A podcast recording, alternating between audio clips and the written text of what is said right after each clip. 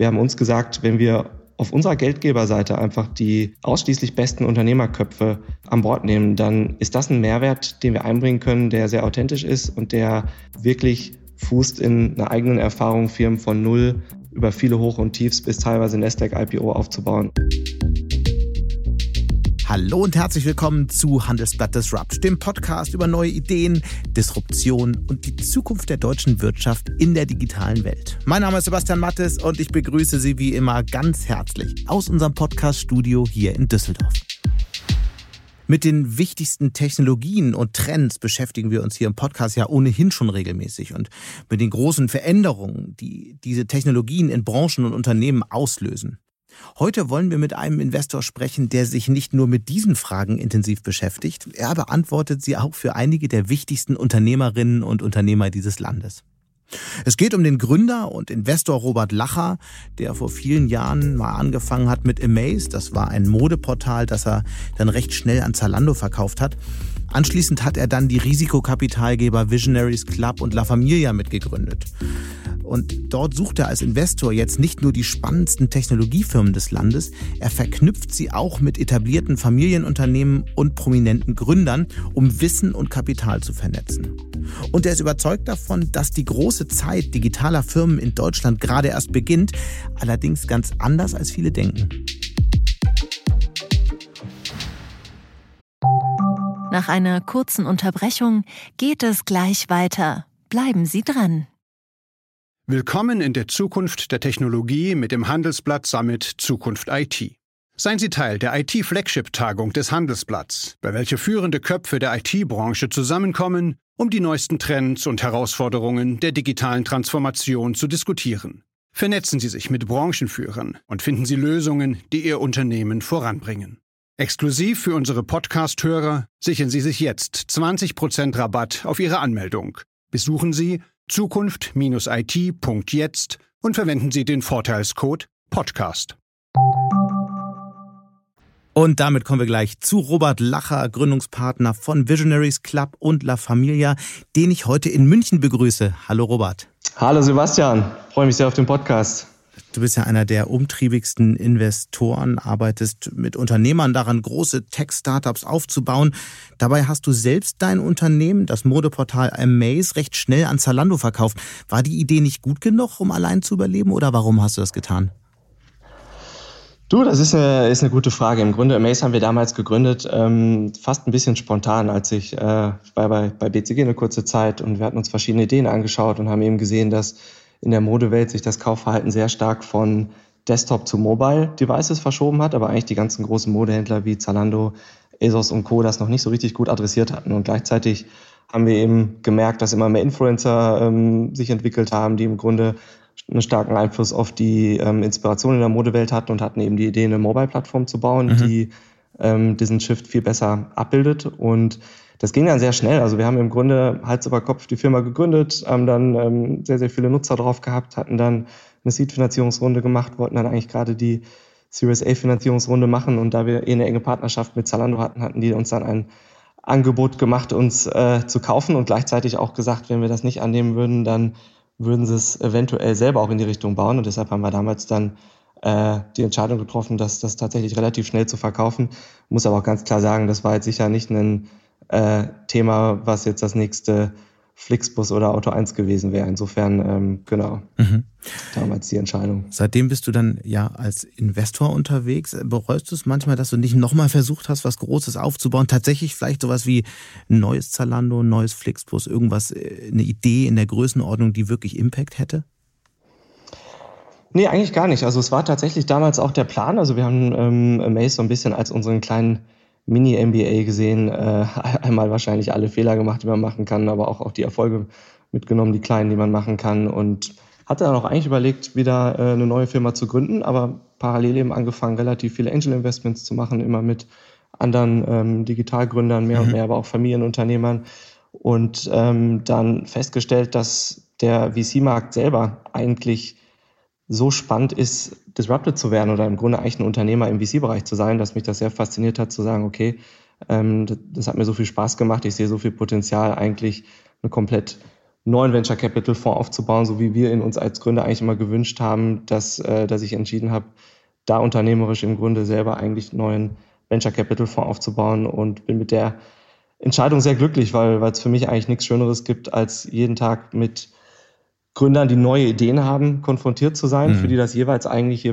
die größte Chance in ihrem Leben ist, eine Idee aufzubauen und sich dann die auszusuchen, die man spannend findet und dann im Grunde eigentlich ganz vorne mit dabei zu sein, nicht nur bei einer Idee, sondern bei, bei äh, vielen Ideen, die sich entwickeln. Und darüber wollen wir jetzt auch heute sprechen, wie du äh, das versuchst, also den äh, Markt für Venture Capital durcheinander zu wirbeln. Aber vorher doch nochmal eine Frage. Die Herangehensweise bei euch war dann ja fast so ein bisschen unternehmensberatermäßig. Man sucht sich ein Feld aus, auf, bei dem man Chancen sieht, dann macht man daraus eine kleine Art Mini-MBA. Das heißt, es war eher eine, eine rationale Sache und weniger eine emotionale Sache, wirklich für ein Thema, für ein Unternehmen zu brennen. Oder verstehe ich das falsch?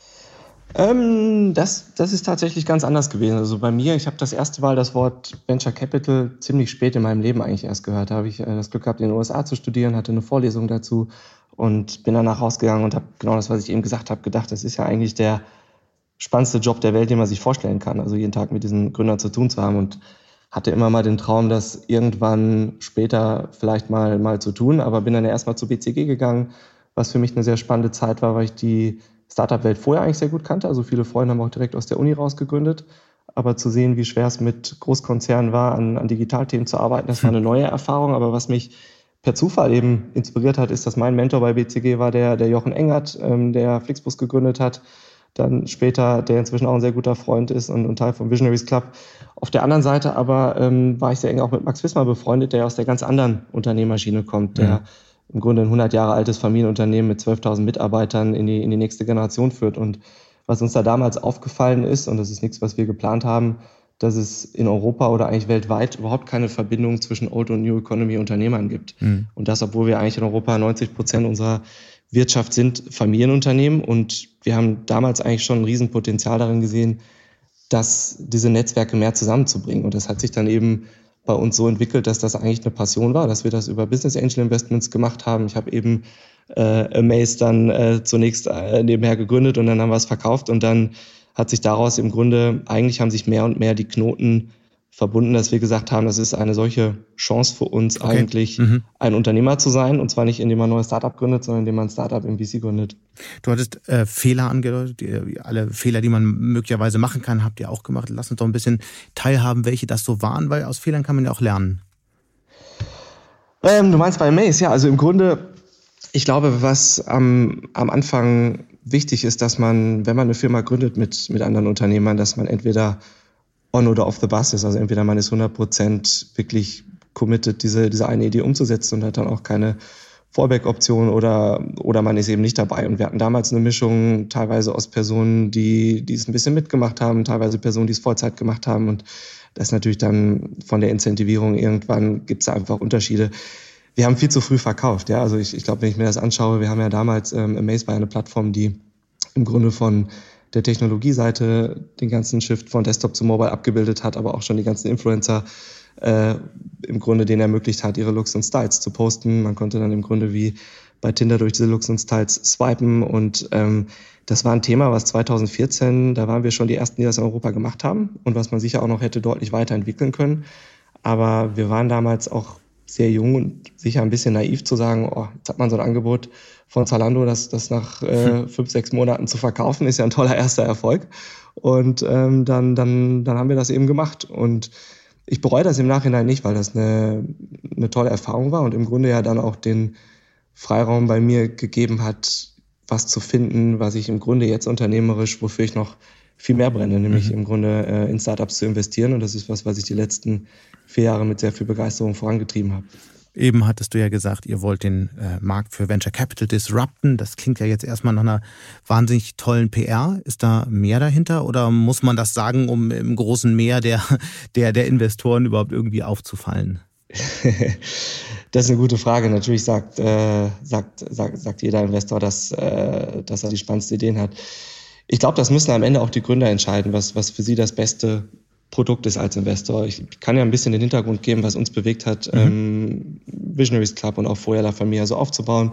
Wir, wir sind ja selber alle ehemalige Gründer und ähm, so wie wir den Venture Capital Markt in den letzten Jahren wahrgenommen haben, ist wirklich sehr viel Geld in den Markt geflossen, also unheimlich viele neue Fonds, die sich geformt hatten, viele existierende Fonds, die äh, immer, immer größer geworden sind. Aber was für uns eigentlich als Gründer gezählt hat, als Unterschied zu Kapital, ist wirklich Netzwerk und Zugang, weil du baust als Gründer eine Firma auf, die es noch nicht gibt, in einem Markt, den es oft noch nicht gibt, mit einem Team, das es noch nicht gibt und brauchst eigentlich ständig ähm, Erfahrung oder Inputs, um, um einfach gute Entscheidungen zu treffen. Und da haben wir gesagt, den besten Input, den wir als Investor geben können für jeden Euro, den wir investieren, ist, indem wir hinter uns als Geldgeber die besten Investoren, äh, die, die, die besten Gründer haben, die diese ähm, Laufbahn schon mal durchlaufen haben, erfolgreich. Und deshalb haben wir. Das ist euch ja auch gelungen. Ihr habt ja, ihr habt ja tatsächlich wirklich namhafte Investoren.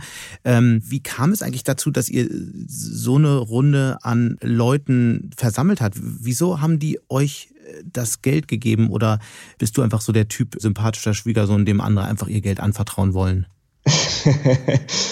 das ist eine gute Frage. Ähm, nein, im Grunde hat sich das, ähm, und das ist eigentlich das Schöne, dass, dass wir das gar nicht so geplant haben, sondern es hat sich sehr natürlich über einen langen Zeitraum ergeben. Also als ich damals, als, als wir Maze verkauft haben und dann eben angefangen haben, selber in, in Startups zu investieren, haben wir das ja immer in Gruppen mit anderen Gründern zunächst getan, aber mehr und mehr auch Familienunternehmern. Also sei es Max Fissmann, Christian Miele und immer mehr und mehr mhm. Next Gens von diesen äh, größeren Firmen. Und dadurch hat sich das ergeben, dass wir irgendwann 20, 25 Investments gesagt haben, äh, gemacht haben und gesagt haben, warum poolen wir das Kapital nicht in einem, in einem kleinen Seed Fund und haben dann damals in einem Freundeskreis La Familia gegründet, wo wir im Grunde äh, einen kleinen 40 Millionen Fonds von äh, eigenen Mitteln einfach gepoolt haben und in 30 B2B-Firmen investiert haben. Und das war etwas, was im Markt einfach für Gründer sehr gut ankam, weil das eine andere Mehrwert war als, sag ich mal, die großen Venture Capital Fonds. Aber was heißt das? Das sagt sich so leicht, anderer Mehrwert. Aber was ist denn wirklich der mhm. Mehrwert? Mhm. Weil Venture Capital Fonds machen das auch. Sie investieren in junge Unternehmen, sie haben Antennen mhm. für neue Ideen und vor allem, und damit komme ich auf ein Versprechen, was du eben gegeben hattest, alle behaupten doch, hey, wir bringen ein super Netzwerk ein. Mhm.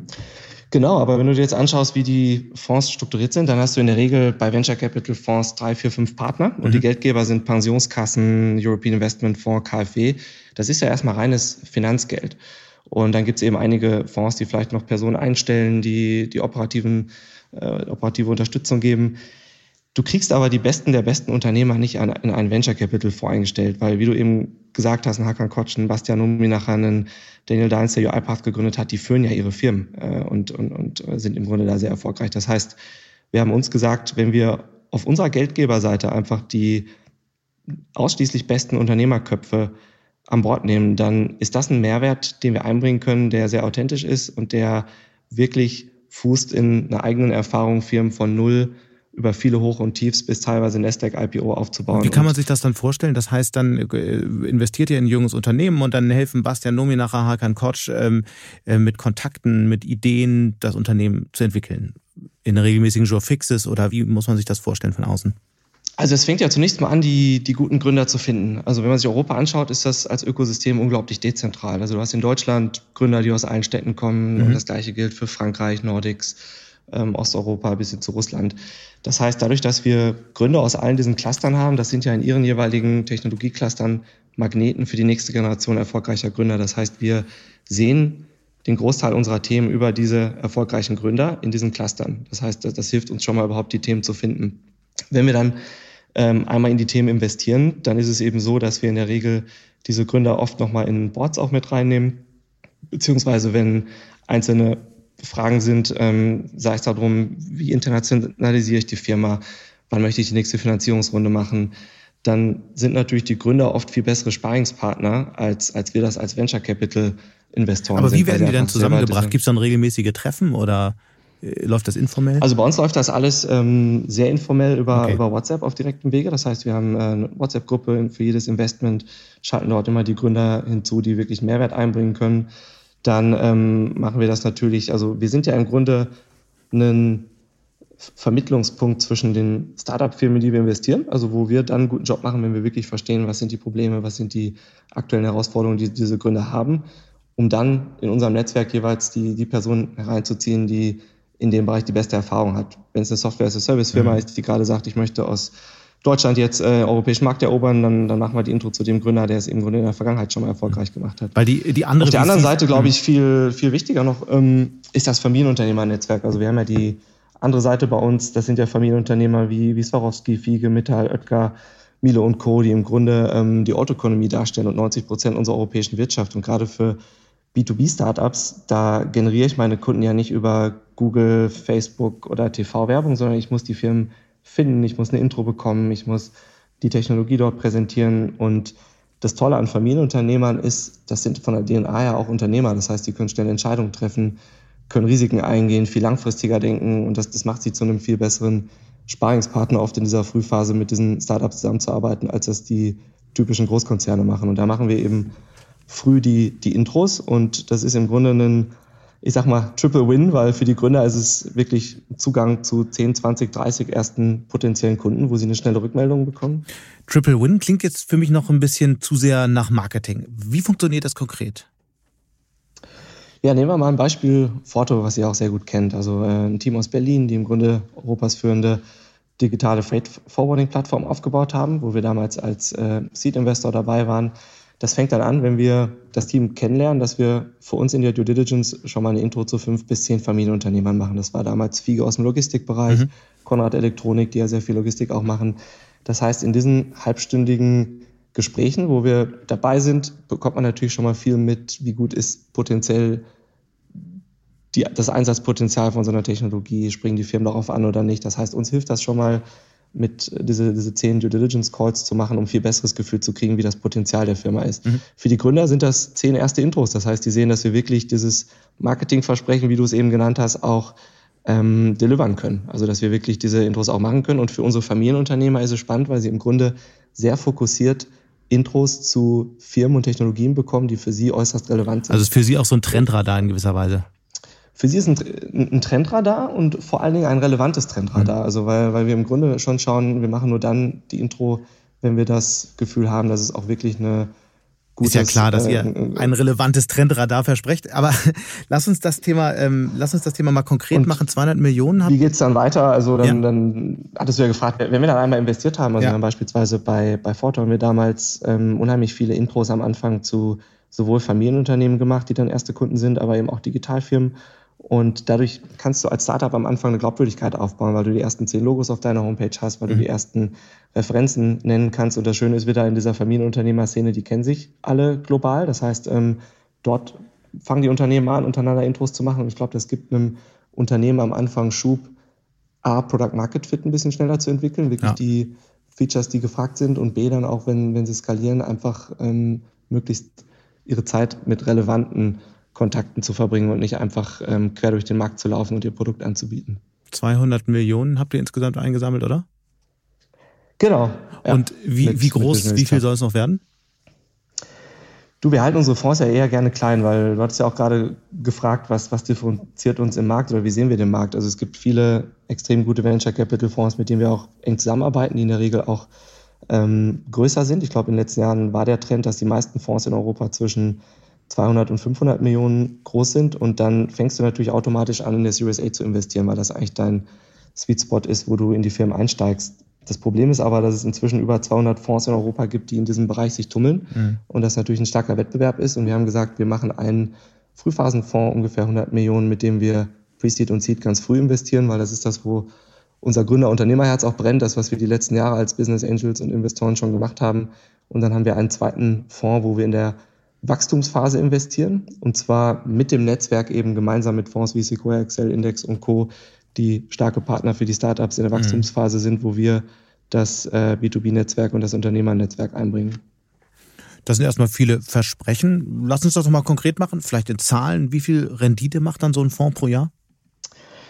Das wissen wir natürlich am Ende erst nach zehn Jahren. Also wir haben ähm, jetzt gerade das Glück, dass wir, also der, unser, unser erster La Familia-Fonds, der ähm, sich extrem positiv entwickelt hat. Also da schaut man dann irgendwann schon über eine relativ hohe einstelligen äh, Multiple, den man auf das investierte Kapital hat. Das ist aber zunächst mal ja, die Fonds sind ja noch sehr jung, mhm. ähm, ist das erstmal die Rendite, die auf dem Papier ist, wo man natürlich dann immer die Entscheidung treffen muss, macht man schon mal einen Teil-Exit oder bleibt man im Grunde noch, wenn man sehr viel Potenzial in den Firmen sieht, sich weiter positiv zu entwickeln an Bord. Wenn ich jetzt unsere Visionaries Club äh, Fonds anschaue, dann, dann sieht das ja ähnlich aus. Die sind natürlich noch viel jünger. Also wir sind ja erst anderthalb Jahre ähm, im Markt live und ähm, ja, also im, im Grunde wäre es jetzt unseriös zu sagen, wie, wie wirklich die Rendite am Ende aussieht, weil das wissen wir nach zehn Jahren und da, da wissen wir, ob wir einen guten Job gemacht haben oder nicht. Wie oft äh, investiert man eigentlich in irgendein Unternehmen, was dann überhaupt nicht funktioniert? Das ist ja Teil unseres Geschäftsmodells. Also ich glaube, wenn wir das Absolut. nicht häufig machen, Klar. dann machen wir auch einen schlechten Job. Also ähm, das ist natürlich ein Unterschied, ob ich jetzt die Seed- oder Wachstumsphase angucke. Also in der Seed-Phase habe ich auch gelernt, ähm, in den letzten vier Jahren viel zu wenig mutig gewesen zu sein. Also ich hätte wahrscheinlich in viele Themen noch investieren können, die risikoreich sind und sich dann besonders gut entwickelt haben, wo wir zu vorsichtig waren. Sag mal ein Beispiel. Ah, also ich könnte jetzt ESA Aerospace, die Raketen aus München, ähm, Cargo One, also es gibt unglaublich viele Firmen, das sogenannte Negativportfolio. Worüber ärgerst die, du dich am meisten? Ähm, oh, du, ähm, viele. Also äh, Sender, damals eine Firma, die, die Jungs sind ja brillant, sind ja auch bei uns bei Business Club investiert. Ja. Ähm, da konnten wir nicht investieren, weil wir schon in OnTrack investiert waren. Ähm, ESA Aerospace weiß ich noch mit dem Daniel, als ich hier gesessen habe. Ähm, unglaublich tolles Team ähm, wo, wo wir gesagt haben, okay, Raketen ist uns ein bisschen zu wild. Ähm, Hanno von Personio ist ja auch schon ein langer guter Freund. Äh, sprechen auch seit der Pre-Seed miteinander, sind wir zum Glück dann auch noch Investoren geworden. Das Schöne ist aber, dass wir natürlich auf der positiven Seite, und das, das gehört zum VC-Leben dazu, wenn ich jetzt den ersten Fonds angucke, haben wir Foto drin, Personio, Deal, das sind alles Firmen, die zwischen 1 und 5 Milliarden wert sind. Und nur um dir ein Gefühl zu geben für den Return, jede dieser Firma bringt einen Fonds dann zum jetzigen Zeitpunkt schon ein bis dreimal zurück. Ne? Und das, mhm. was, was für uns wichtig ist, wenn wir in 25 Firmen investieren, dass ein oder zwei Firmen sich besonders gut entwickeln. Wenn wir den Rest abschreiben, 22 Firmen, dann tut uns das nicht weh. Aber was uns weh tut, ist, wenn diese ein, zwei, drei Firmen sich nicht positiv genug entwickeln. Weil dann, Aber ist das die Rechnung? Ein Großteil abschreiben und ein paar ganz wenige packen Also wir haben bei uns ähm, gesagt, dass wir als Seedfonds damit rechnen, dass wir 33 Prozent, 35 Prozent sogar komplett abschreiben, dann ungefähr nochmal den der gleiche Teil das, das Geld vielleicht zurückbringt und dann ähm, der verbleibende Teil eben sich nochmal unterscheidet zwischen mhm. wirklich diesen absoluten Gewinnern und Gewinnern. Also absolute Gewinner heißt, die bringen dir mehr mhm. als zehnmal dein Geld zurück und ähm, dann eben nochmal welche, die dir vielleicht dreimal dein Geld zurückbringen. Das sieht im Moment alles anders aus, weil der Markt auch in Summe rosig ist. Das heißt, wir haben deutlich, deutlich weniger Abschreibungen. Also das ist über meine drei Fonds hinweg im Moment in einem Bereich weniger fünf Prozent und wir haben deutlich mehr von diesen Outliern, die im Bereich eins bis fünf Milliarden schon wert sind. Ja. Aber wie gesagt, ähm, das sind auch Firmen, die sind noch nicht an der Börse. Da halten wir noch unsere Anteile. Das heißt, da werden wir uns erst in ein paar Jahren wirklich messen können, wie, wie gut der Job ist. Was sind so die zwei, drei Unternehmen, die wichtigsten zwei, drei Unternehmen, in die du investiert hast? Also ähm, die Firmen, die, die mich gerade besonders faszinieren, das ist der, der Bereich, wenn wir uns den Mittelstand und die Kleinfirmen angucken, gerade in Europa. Das ist in Summe der größte Markt, viel größer als, als Enterprise, also als jetzt DAX-Konzerne oder S&P 500. Und da sind Firmen wie Personio ist, ist ein Unternehmen, was sich unglaublich toll entwickelt. Hanno auch ein toller Gründer, hattet ihr auch schon im Podcast. Central in Augsburg, ähm, Investment, was wir Ende letzten Jahres mit Sequoia gemacht haben, die im Grunde einen ERP für kleine Firmen bauen. Also im Grunde SAP verfügbar mhm. machen für kleine Unternehmen, die sich extrem rasant gerade entwickeln. Auch eine tolle Geschichte, dass sowas aus Deutschland passiert. Das kann wirklich ein großer globaler Category Leader sein. Textu ist ein Unternehmen aus Hamburg, ähm, auch in einem sehr ähnlichen Bereich. Also das, das sind Firmen, die auf der einen Seite sehr spannend sind und wenn ich mir meinen ersten Fonds angucke, dann ist natürlich Forto ein tolles Unternehmen aus, aus Berlin, die im Grunde gerade Europas führende digitale Logistikplattform werden. Das ist ja ein Riesenmarkt. Logistik ist ja ein Markt, wo wir in Deutschland ja. viele Weltmarktführer mit Fiege ähm, und Co. haben. Ähm, Deal ist eine tolle Plattform. Das ist ein äh, Investment auch aus dem ersten Fonds, die im Grunde sehr stark Remote Work unterstützen. Also dann könnte ich in unsere Fintechs gehen, TrueLayer, also äh, wenn ich jetzt einmal. Okay, da, dafür, da hat man ja schon ganz guten Eindruck bekommen. Aber lass uns nochmal über Geld sprechen. Das Geld, was gerade auf den Markt kommt, ich habe das Gefühl, es kommt wahnsinnig viel Geld auf den Markt. Du hattest das gerade angedeutet und mit laufen praktisch alle Firmen gut. Aber besteht nicht die Gefahr, dass aktuell auch ziemlich viel Unsinn finanziert wird? Ganz klar, also wenn, wenn wir uns jetzt anschauen, was in den letzten zwölf Monaten passiert ist und wie viel Kapital im Markt gegangen ist, dann ist es auch klar, dass an einigen Ecken Blasen entstehen oder es auch Firmen gibt, wo das Kapital sicher sehr schnell investiert wird. Wenn du mich fragst, insgesamt auf, euren, auf unseren europäischen Markt bezogen, laufen wir gerade in eine Blase, dann sehe ich das nicht so, dann glaube ich mhm. das nicht. Also ich glaube, wir kommen in Deutschland und Europa von einem deutlich niedrigeren Bewertungsniveau, als das in den USA und China in den letzten Jahren der Fall war. Dann im Vergleich zur New Economy Blase haben die Firmen, die sich gerade gut entwickeln, auch wirklich sehr, sehr gute Zahlen. Also insbesondere wenn wir uns die B2B-Firmen anschauen, mhm. dann ähm, sind das ja rationale Entscheidungen für Firmen, eine Technologie zu implementieren. Und wenn die Firmen gut wachsen, dann geht das einher mit, äh, mit den Bewertungen. Und ich glaube, wir sind auch noch komplett am Anfang bei der Digitalisierung mit B2B. Das heißt, ähm, ich glaube, den eigentlichen Schub sehen wir noch. Lass uns darauf gleich kommen. Nochmal eine These. Äh, mhm. Würdest du dem zustimmen? Aktuell gibt es mehr Geld als gute Ideen? Hm. Ich würde sagen, Nein, also es, es hat eine unglaubliche Explosion guter Ideen und Gründer in den letzten zwölf Monaten gegeben, die auch mit durch das Geld natürlich getrieben wurde. Also wenn wir uns Deutschland anschauen, dann gab es vor zehn Jahren keine Technologiegründer. Als ich noch studiert hatte an der RWTH Aachen, da wollten die 2000 Mitstudenten im Hörsaal hauptsächlich bei BMW, Siemens oder Porsche anfangen. Aber da hat keiner darüber nachgedacht, eine Firma zu gründen. Wenn du heute nach München gehst, äh, an die RWTH Aachen, an Karlsruhe, an die technischen Unis, dann hast du eine nächste Generation von Technologiestudenten, die wirklich ein Unternehmen aufbauen möchten und die im Grunde zu Role Models wie Gründer von Celonis, UiPath und Co. hochschauen. Mhm. Und deshalb glaube ich, dass, ähm, also wir sehen in der Seed-Phase eine nie dagewesene Qualität von wirklich extrem okay. guten Technologiegründern. Mhm. Verstanden, äh, glaube ich. Trotzdem nochmal, bei den guten Unternehmen ist ja ein wahnsinniger Wettbewerb von Investoren, um an den Runden mhm. teilhaben zu können. Das spricht doch eigentlich dann doch für meine These, oder?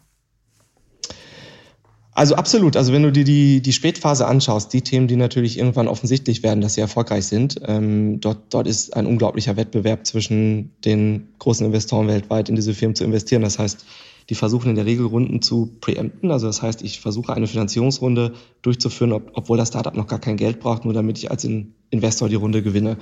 Und das führt zu einer Situation, dass natürlich Firmen kurzzeitig eine Bewertung haben, die höher ist als das, was man vielleicht gerade marktgerecht bezeichnen würde. Aber das sind auch Firmen in der Regel, die ein sehr starkes Wachstum mit sich bringen. Also wenn eine Firma zweieinhalb bis dreifach den Umsatz äh, entwickelt über einem Jahr im B2B-Bereich, dann weiß man im Grunde auch relativ klar in den nächsten zwölf Monaten, wenn die Entwicklung so weitergeht, dass die Firma in diese Bewertung reinwächst. Und deshalb, ich spreche jetzt für den B2B-Bereich. Ich glaube, dass dort aktuell keine Blasen in Summe entstehen, sondern ich glaube, dass wir dort eher noch in einem sehr frühen Stadium in Europa sind. Wenn du den Konsumermarkt anschaust, sei das Modelle wie Scooter oder Gorillas, ähm, Gorillas und Co., da bin ich natürlich nicht Fachmann, da gibt es Fonds, die sich viel, viel, viel besser auskennen und das ist natürlich ein ganz anderes Aber Spiel, da haben viele ne? einfach kein Geschäftsmodell und das ist bis heute unklar, wie die jemals Geld verdienen wollen. Das ist richtig. Ich meine, im Grunde ist das eine ganz andere ähm, Hypothese oder ein ganz anderes Spiel als Investor, weil wenn du diese Firmen anschaust wie Gorillas und Co., dann gibt es eine unglaubliche Validierung von Konsumentenseite, dass diese Value Proposition nachgefragt wird. Ja? ja. Wenn du dir anschaust, wie stark die, der Umsatz wächst von Firmen wie Gorillas, Flink, dann darf man das nicht ignorieren. Äh, dann ist das, sind das Wachstumszahlen, die wir so selten in den letzten 20 Jahren gesehen haben. Mhm. Und die Frage ist natürlich, das Geschäftsmodell, ist das dahinter profitabel? Also das ist eine Frage, die auch deshalb Konsumer-VCs viel besser beantworten können. Da ist es natürlich eine gewisse Wette auf gewisse Veränderungen im Markt, dass man eventuell Supermärkte langfristig dann komplett ersetzen kann. Oder einfach auf den Börsengang. Ja, okay. Aber lass uns lass uns noch mal auf die Felder ähm, B2B kommen. Das ist ja seit Jahren schon im Gespräch. Es wird immer wieder darüber diskutiert. Das ist die, haben wir hier im Podcast auch oft gesprochen. Das ist die nächste große Chance für die Digitalisierung mhm. ähm, und das ist die nächste große Chance für Europa, weil viele der großen industriellen Unternehmen hier sind und es deshalb ja nur logisch sei, dass dann auch in dem Feld viele spannende neue Tech-Firmen hier entstehen. Wenn man jetzt zurückblickt, ich bin, bin ich immer wieder ein Stück weit ernüchtert, weil ich doch das Gefühl habe, ja, es gibt eine ganze Reihe spannender Unternehmen, aber die Zahl ist dann doch nicht riesig, die Bewertungen sind okay, nicht äh, gigantisch. Und ich frage mich, wann kommt dieser Boom, dieser B2B-Boom oder haben mhm. wir es am Ende überschätzt? Ich glaube, es ist ja falsch zu sagen, welche Firmen gehen gerade an die Börse, weil das ist ja, das sind die Firmen, die vor das fünf bis zehn Jahren angefangen haben. Ja. Das heißt, äh, was ich spannend finde, ist, wenn wir uns anschauen, was passiert denn gerade im Frühphasenbereich und was hat sich in den letzten zwölf Monaten geändert auf der Startup-Seite und was passiert in den Zahlen dieser Firmen, also werden diese Technologien auch adaptiert. Mhm. Und wenn wir uns mal anschauen, im ersten Halbjahr sind 50 Milliarden Dollar in Europa in Startups geflossen. Das ist mehr als im gesamten Jahr 2021, da waren es 38 Milliarden. Und in Summe sind es dreimal so viel wie im letzten Jahr bis jetzt. Und das Spannende ist aber, wenn man sich jetzt mal anschaut, du nennst ja auch oft China als Vergleich, als ein Cluster, was in den letzten Jahren sehr geboomt hat. Mhm. Wie verteilt sich denn eigentlich weltweit die Anzahl der neuen Firmen über verschiedene Stages auf, auf die Region? Und da haben wir in Europa beispielsweise 15 Prozent der globalen neuen Unicorns seit 2020 kommen aus Europa. Aus China kommen nur 8 Prozent. Und wenn wir weiter runtergehen in der Series A, sind das 20 Prozent der Firmen weltweit. China hat nur 6 Prozent beigetragen. Und jetzt kommt das eigentlich Spannende, was mich motiviert, im Seed-Bereich, also ganz früh, da reden wir über Firmen, die sind 12 bis 24 Monate alt, kommen 35 Prozent der globalen Firmen aktuell aus Europa und nur 3 Prozent aus China. Aber glaube, jetzt über alle Branchen, B2B und Consumer. Über alle Branchen mhm. hinweg, wobei mehr als 70 Prozent dieser Firmen in Europa B2B-Firmen sind. Und ähm, was wir gleichzeitig sehen, wenn wir uns die Zahlen dieser Firmen angucken und im Grunde, wie korreliert das mit der Adaption, dass jetzt Großkonzerne anfangen, Technologien einzusetzen, dann war das vor sechs Jahren noch so, dass man im Grunde mal ein paar Technologien erwähnt hat, um einen Haken im Jahresabschluss zu setzen, dass man sich damit beschäftigt. Ähm, das kenne ich auch noch aus meiner Beraterzeit, aber da wurde eigentlich wenig ernsthaft Technologie eingesetzt. Dann vor drei, zwei, drei Jahren fing es dann an, dass große Firmen wie Celonis, UiPath, die, sage ich mal, einen sehr, sehr schnellen Erfolg der Technologien, also einen sehr schnellen Return on Investment in Unternehmen gezeigt haben, äh, erfolgreich waren, aber im Grunde viele andere Firmen noch gar nicht so nachgefragt waren. Was wir jetzt sehen, ich hab, wir haben ja eben über Central, Personio und Co. gesprochen, mhm.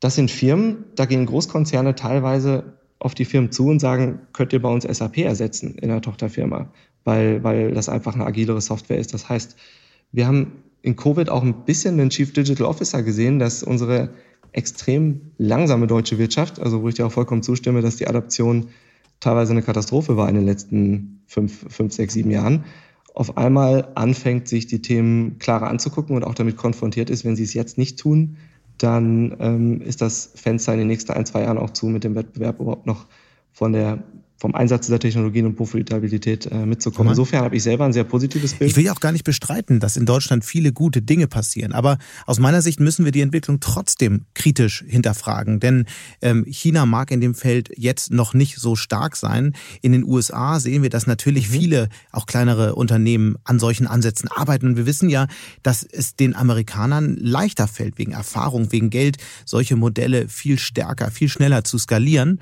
Und ich sehe noch einen mhm. weiteren Effekt, der da reinspielt. Und zwar haben wir die großen Hyperscaler. Wir haben die ähm, Plattformanbieter Amazon, AWS, äh, Microsoft mit Azure und wir haben Alibaba mit dem Cloud-Dienst. Und auch die entwickeln ja Dienste, die versuchen, Geschäftsprozesse zu automatisieren. Und die gehen ja genau auch in dieses Feld. Das heißt, es ist gar nicht so ausgemacht, dass Deutschland dann am Ende oder Europa diese große Rolle spielen wird, die sich viele erhoffen.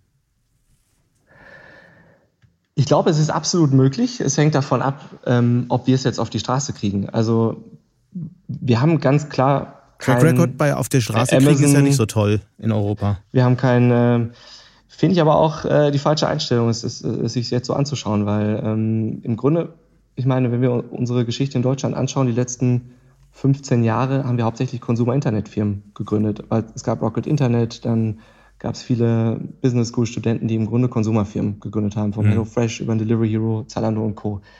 Ist das die Stärke und unsere DNA in Deutschland? Nein. Also wo sind wir stark? Wir haben gute Technologieuniversitäten, wir haben die ganzen industriellen Weltmarktführer. Haben wir das genutzt in den letzten Jahren? Nein. Besteht jetzt die Chance und ist vielleicht gerade jetzt der Punkt, wo wir viel Rückenwind haben, diese Dinge auf die Straße zu bringen? Ich glaube ja, weil wir haben auf der einen Seite, und das haben die USA nicht, das merken wir auch in unseren äh, Beteiligungen, mit unseren ganzen industriellen Weltmarktführern, nicht nur in Deutschland, sondern europaweit, das größte Enablement weltweit, eigentlich diese Technologien zu, zu pushen und ähm, wirklich den Gründern die Chance zu geben, diese Technologien sehr nah am Markt zu entwickeln. Deshalb gibt es auch viele US-Firmen in dem Frühphasenbereich, die viel schneller nach Europa kommen möchten, weil zum Beispiel Robotics und Co. Themen sind, die, die, die hier viel relevanter sind. Das ich, Zweite ist, ähm, dass wir auch schauen müssen, ähm, ein realistisches Bild haben müssen, Gründer zu generieren. Also wie gesagt, an Technologiehochschulen gab es jetzt eine vorsichtige erste Generation von B2B-Gründern, wie die Celonis-Gründer, wie ein Hanno von Personio, wie die Forto-Gründer, die viele kommen vom CDTM, die an die Universität zurückgehen, ihre Geschichte erzählen, auf die Studenten zeigen und sagen, du, du und du kannst auch eine Firma gründen. Du musst nicht zu BMW oder Porsche gehen, um dein Leben lang dort angestellt zu sein und äh, Technologiemanager zu sein. Und ich glaube, das ist gerade ein Momentum, was anfängt, wo wir versuchen sollten, ganz anders zu denken, nämlich wie können wir dem jetzt Rückenwind verleihen. Lass mich da mal einhaken. Lass mich da mal einhaken. Genau, das ist nämlich der Punkt, auf den ich, auf den ich hinaus wollte. Und ich würde mhm. gerne noch mal eine Lanze brechen für meinen kritischen Ansatz. Es ist ja so, mhm. dass ich die Chance sehr wohl erkenne, dass ich aber glaube, dass man, dass man auch kritisch ähm, anschauen muss, warum es in den vergangenen Jahren eben so oft nicht geklappt hat. Es war ja sogar so, mhm. dass im, selbst im Consumer-Bereich viele Ansätze, Innovationen, Technologien in Deutschland und Europa entwickelt wurden und nur sehr, sehr wenige ähm, haben sich davon überhaupt durchgesetzt. Das heißt, wir müssen, glaube ich, schon sehr kritisch hinterfragen, woran das eigentlich liegt, um für die Zukunft zu lernen, was man besser machen kann. Was sind denn aus deiner Sicht so die zwei, drei wichtigsten Dinge, die schiefgelaufen sind, die man jetzt verbessern kann, von denen man lernen kann? Also zum einen glaube ich, dass wir ähm, deutlich schneller sein müssten in der klassischen Industrie, die neuen Technologien einzusetzen. Also das war vor in den letzten Jahren einfach nicht Chefsache Digitalisierung. Wenn wir uns die Autokonzerne an, anschauen, Martin Winterkorn bei VW und Dieter Zetsche bei Daimler, mhm. sicher hochfundierte Manager, aber sie haben im Grunde die Themen nicht selber zur Chefsache gemacht, durchdrungen und konnten deshalb bei Themen wie autonom Fahren, E-Mobilität und Co nicht selber voranschreiten. Und ich glaube, das war ein, ein, ein, ein Riesenfehler. Und wir müssen schauen, dass wir diese Digitalthemen in der Industrie zur Chefsache machen, weil was ist sonst unser Geschäftsmodell in Deutschland in zehn Jahren, wenn wir zwischen China und USA noch irgendwie bestehen wollen? Und ich glaube, das ist ein Punkt, der ändert sich gerade, aber der muss sich noch viel massiver und schneller ändern. Das Zweite ist, wir müssen schauen, dass wir an unseren technischen Hochschulen Studenten dazu bringen, den Mut zu haben, selber Unternehmen zu gründen. Das war vor zehn Jahren, als ich noch in Aachen studiert habe, nicht der Fall. Da saß ich mit 2000 Studenten im Hörsaal und da wollte jeder zu Porsche, BMW oder Bosch gehen. Und wir müssen schauen, dass wir Unternehmer, die erfolgreich sind, an die Unis zurückschicken, die ihre Geschichte teilen, die damit die nächste Generation anspornen, den Mut zu haben, Firmen zu gründen. Und das passiert gerade schon stark. Wir sehen das in Clustern wie München, Aachen und Co.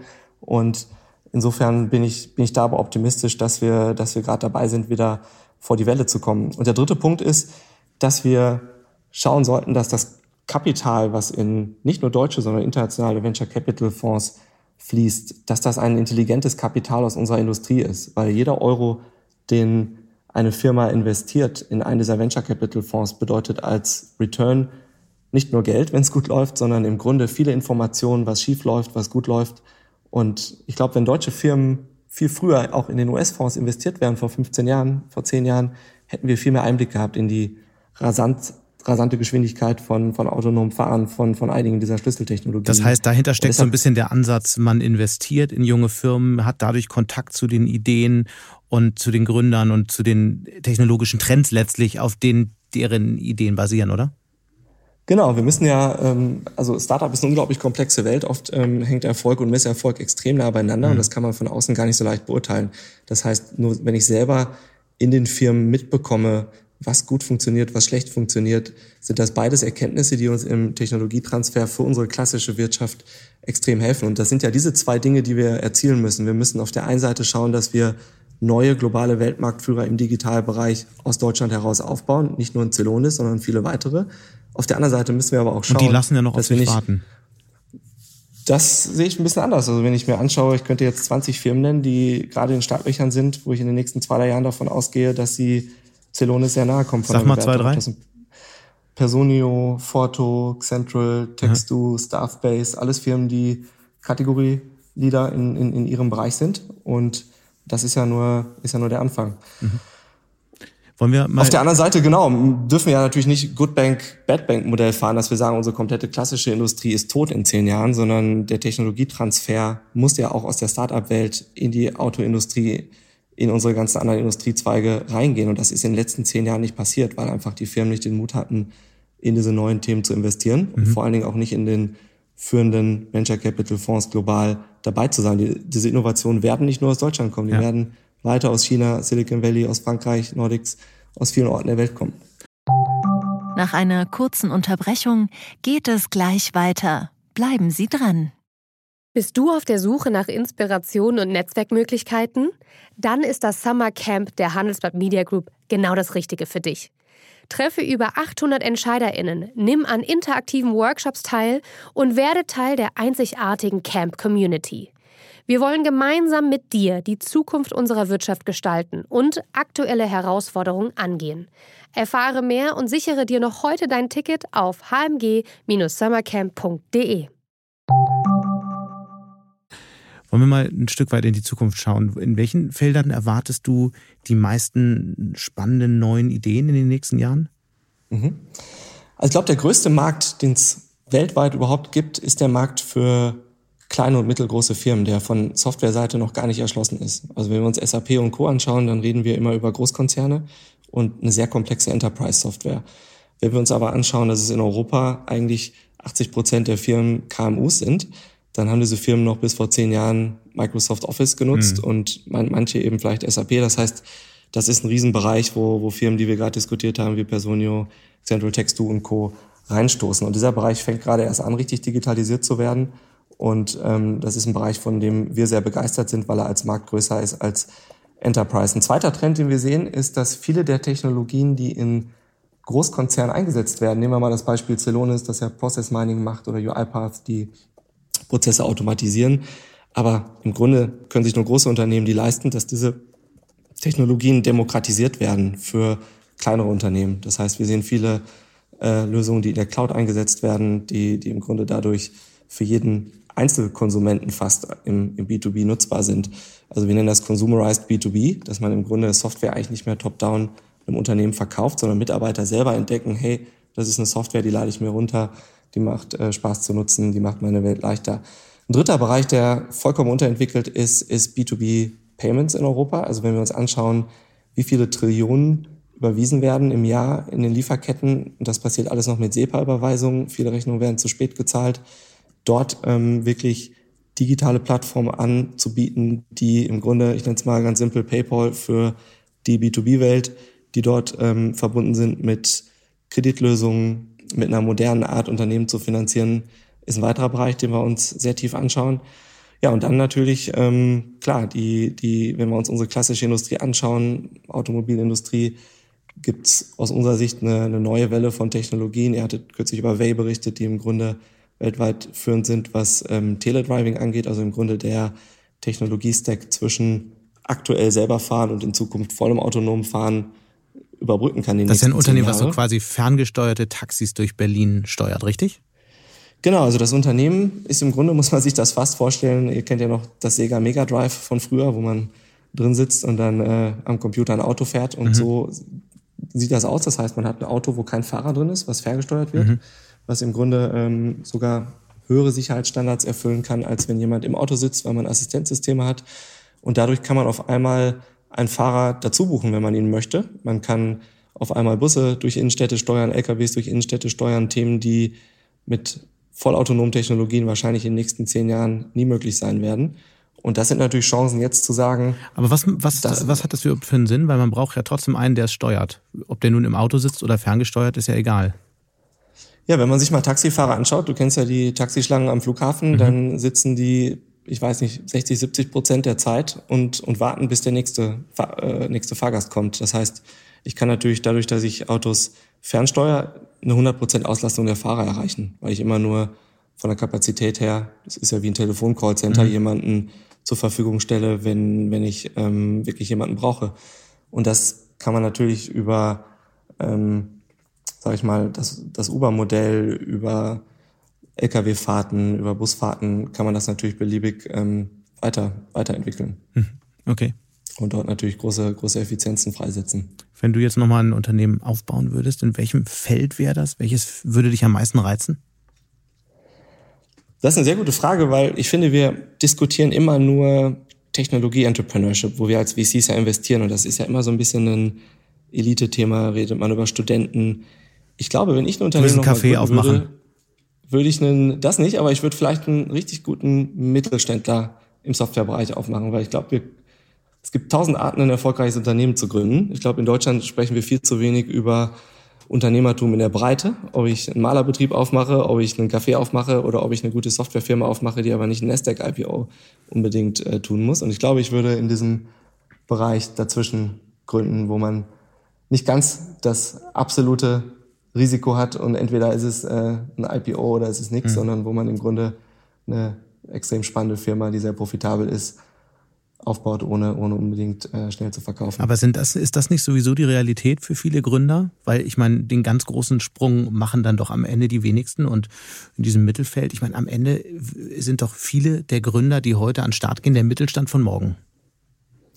Genau, also ich glaube, es ist ein Bereich, den wir viel zu wenig fördern. Also wenn wir uns die letzten 50 Jahre anschauen, die Mittelständler, die sind ja nicht mit Venture Capital groß geworden, sondern organisch über, über 100 Jahre oder länger und teilweise kürzer. Ähm, wir haben wenn man sich die technischen Unis wieder anguckt, sicher unglaublich viele Technologien, die relevant sind, wo sich tolle Firmen aufbauen lassen, die aber jetzt nicht unbedingt eine Milliardenbewertung erreichen müssen oder einen Börsengang machen. Das sind ja nur wenige Firmen, die wirklich dieses ganz globale Potenzial haben.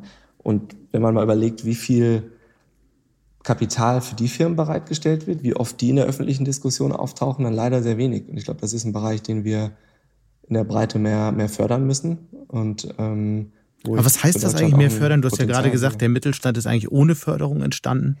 Mehr fördern bedeutet für mich, dass Unternehmer ihre Geschichten teilen, weil ich habe selten einen Familienunternehmer an der Universität gesehen, der ganz offen über seinen Erfolg spricht, weil in Deutschland sich Unternehmer auch oft verstecken. Also wir hatten das in der Vergangenheit viel mit, mit Neiddebatten und Co. Mhm. Ähm, ich fände es eigentlich schön, wenn ich ein Student bin, ich sitze im Hörsaal und ich habe einmal die Woche einen Gastbeitrag von einem Unternehmer, von, von mir aus Unicorn-Gründer über Café aufgemacht, über Softwarefirma aufgemacht, über Mittelständler aufgebaut, dass ich Inspiration sammle, um für mich rauszufinden, was für ein Unternehmer bin ich im Herzen eigentlich? Bin ich derjenige, der eine Hypergrowth-Firma aufbauen möchte? Bin ich derjenige, der vielleicht einfach ähm, vielleicht mit ein bisschen weniger Speed ähm, sich einen Traum verwirklicht, ein Unternehmen aufzubauen, was man gar nicht verkaufen will, was man in die nächste Familiengeneration bringt? Das ist, finde ich, ein Punkt, den wir tun müssen. Das Zweite ist, dass wir von den Kapitalstrukturen zu wenig Plattform bauen, viel zu wenig nachdenken, wie man eigentlich Kapital für solche Firmen bereitstellt. Weil das mhm. im Grunde fallen die ein Stück durch, durchs Raster. Ähm, Banken sind oft nicht der richtige Partner, weil es für die zu risikoreich ist. Dann gibt es auch nicht die Plattform, die im Grunde ehemalige Unternehmer oder ehemalige Mittelständler oder Private Equity Fonds mit diesen, dieser nächsten Generation von Gründern vernetzen. Dafür müssten wir wahrscheinlich eine ganz neue Folge nochmal machen hier bei Handelsblatt Disrupt, um darüber zu sprechen, wie man eigentlich den Mittelstand der Zukunft aufbauen kann. Leider ist die Zeit fast um, deswegen nur noch eine letzte Frage, die sich vielleicht viele angehende Unternehmerinnen und Unternehmer stellen. Ähm, was ist eigentlich der größte Fehler, den die meisten machen, den du siehst? Ähm, das ist, eine gute Frage. Es gibt, gibt viele Erfolgsfaktoren, gibt viele Fehler. Ich glaube, der größte Fehler, den ich machen kann, ist, dass ich einen Kompromiss mache, mit einer Person zu gründen, wo ich mir nicht sicher bin, ob es der richtige Partner ist. Weil Bisschen es ist wie eine Ehe. schlimmer als eine Ehe.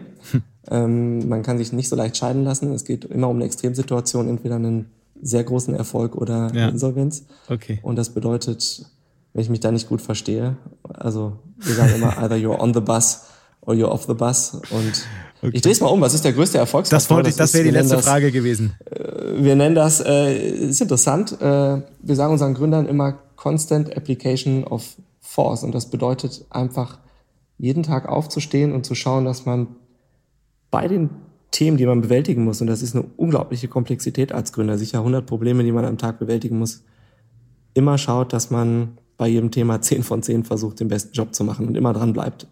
Kein Gründer hat irgendwie von Tag eins den Erfolg. Ich glaube, alle Firmen, über die wir eben gesprochen haben, waren schon mal fast pleite und sind durch alle Hochs und Tiefs gelaufen. Und da nicht aufzugeben und wirklich immer ähm, jeden Tag neu in den Spiegel zu gucken und zu sagen, ich gehe jedes Problem mit 10 von 10 Motivation und Speed an, ist das, was bei uns sich sehr im Portfolio auszahlt bei Gründern.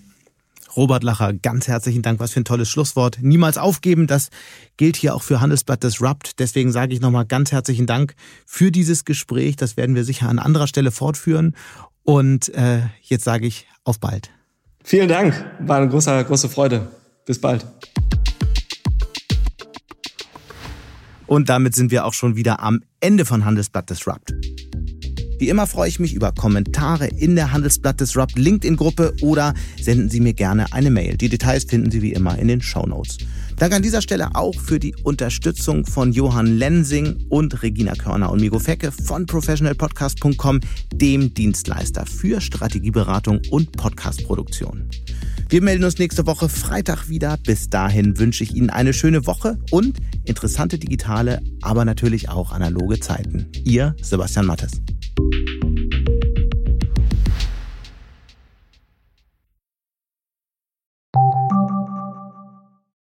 Die deutsche Wirtschaft steht vor neuen Herausforderungen.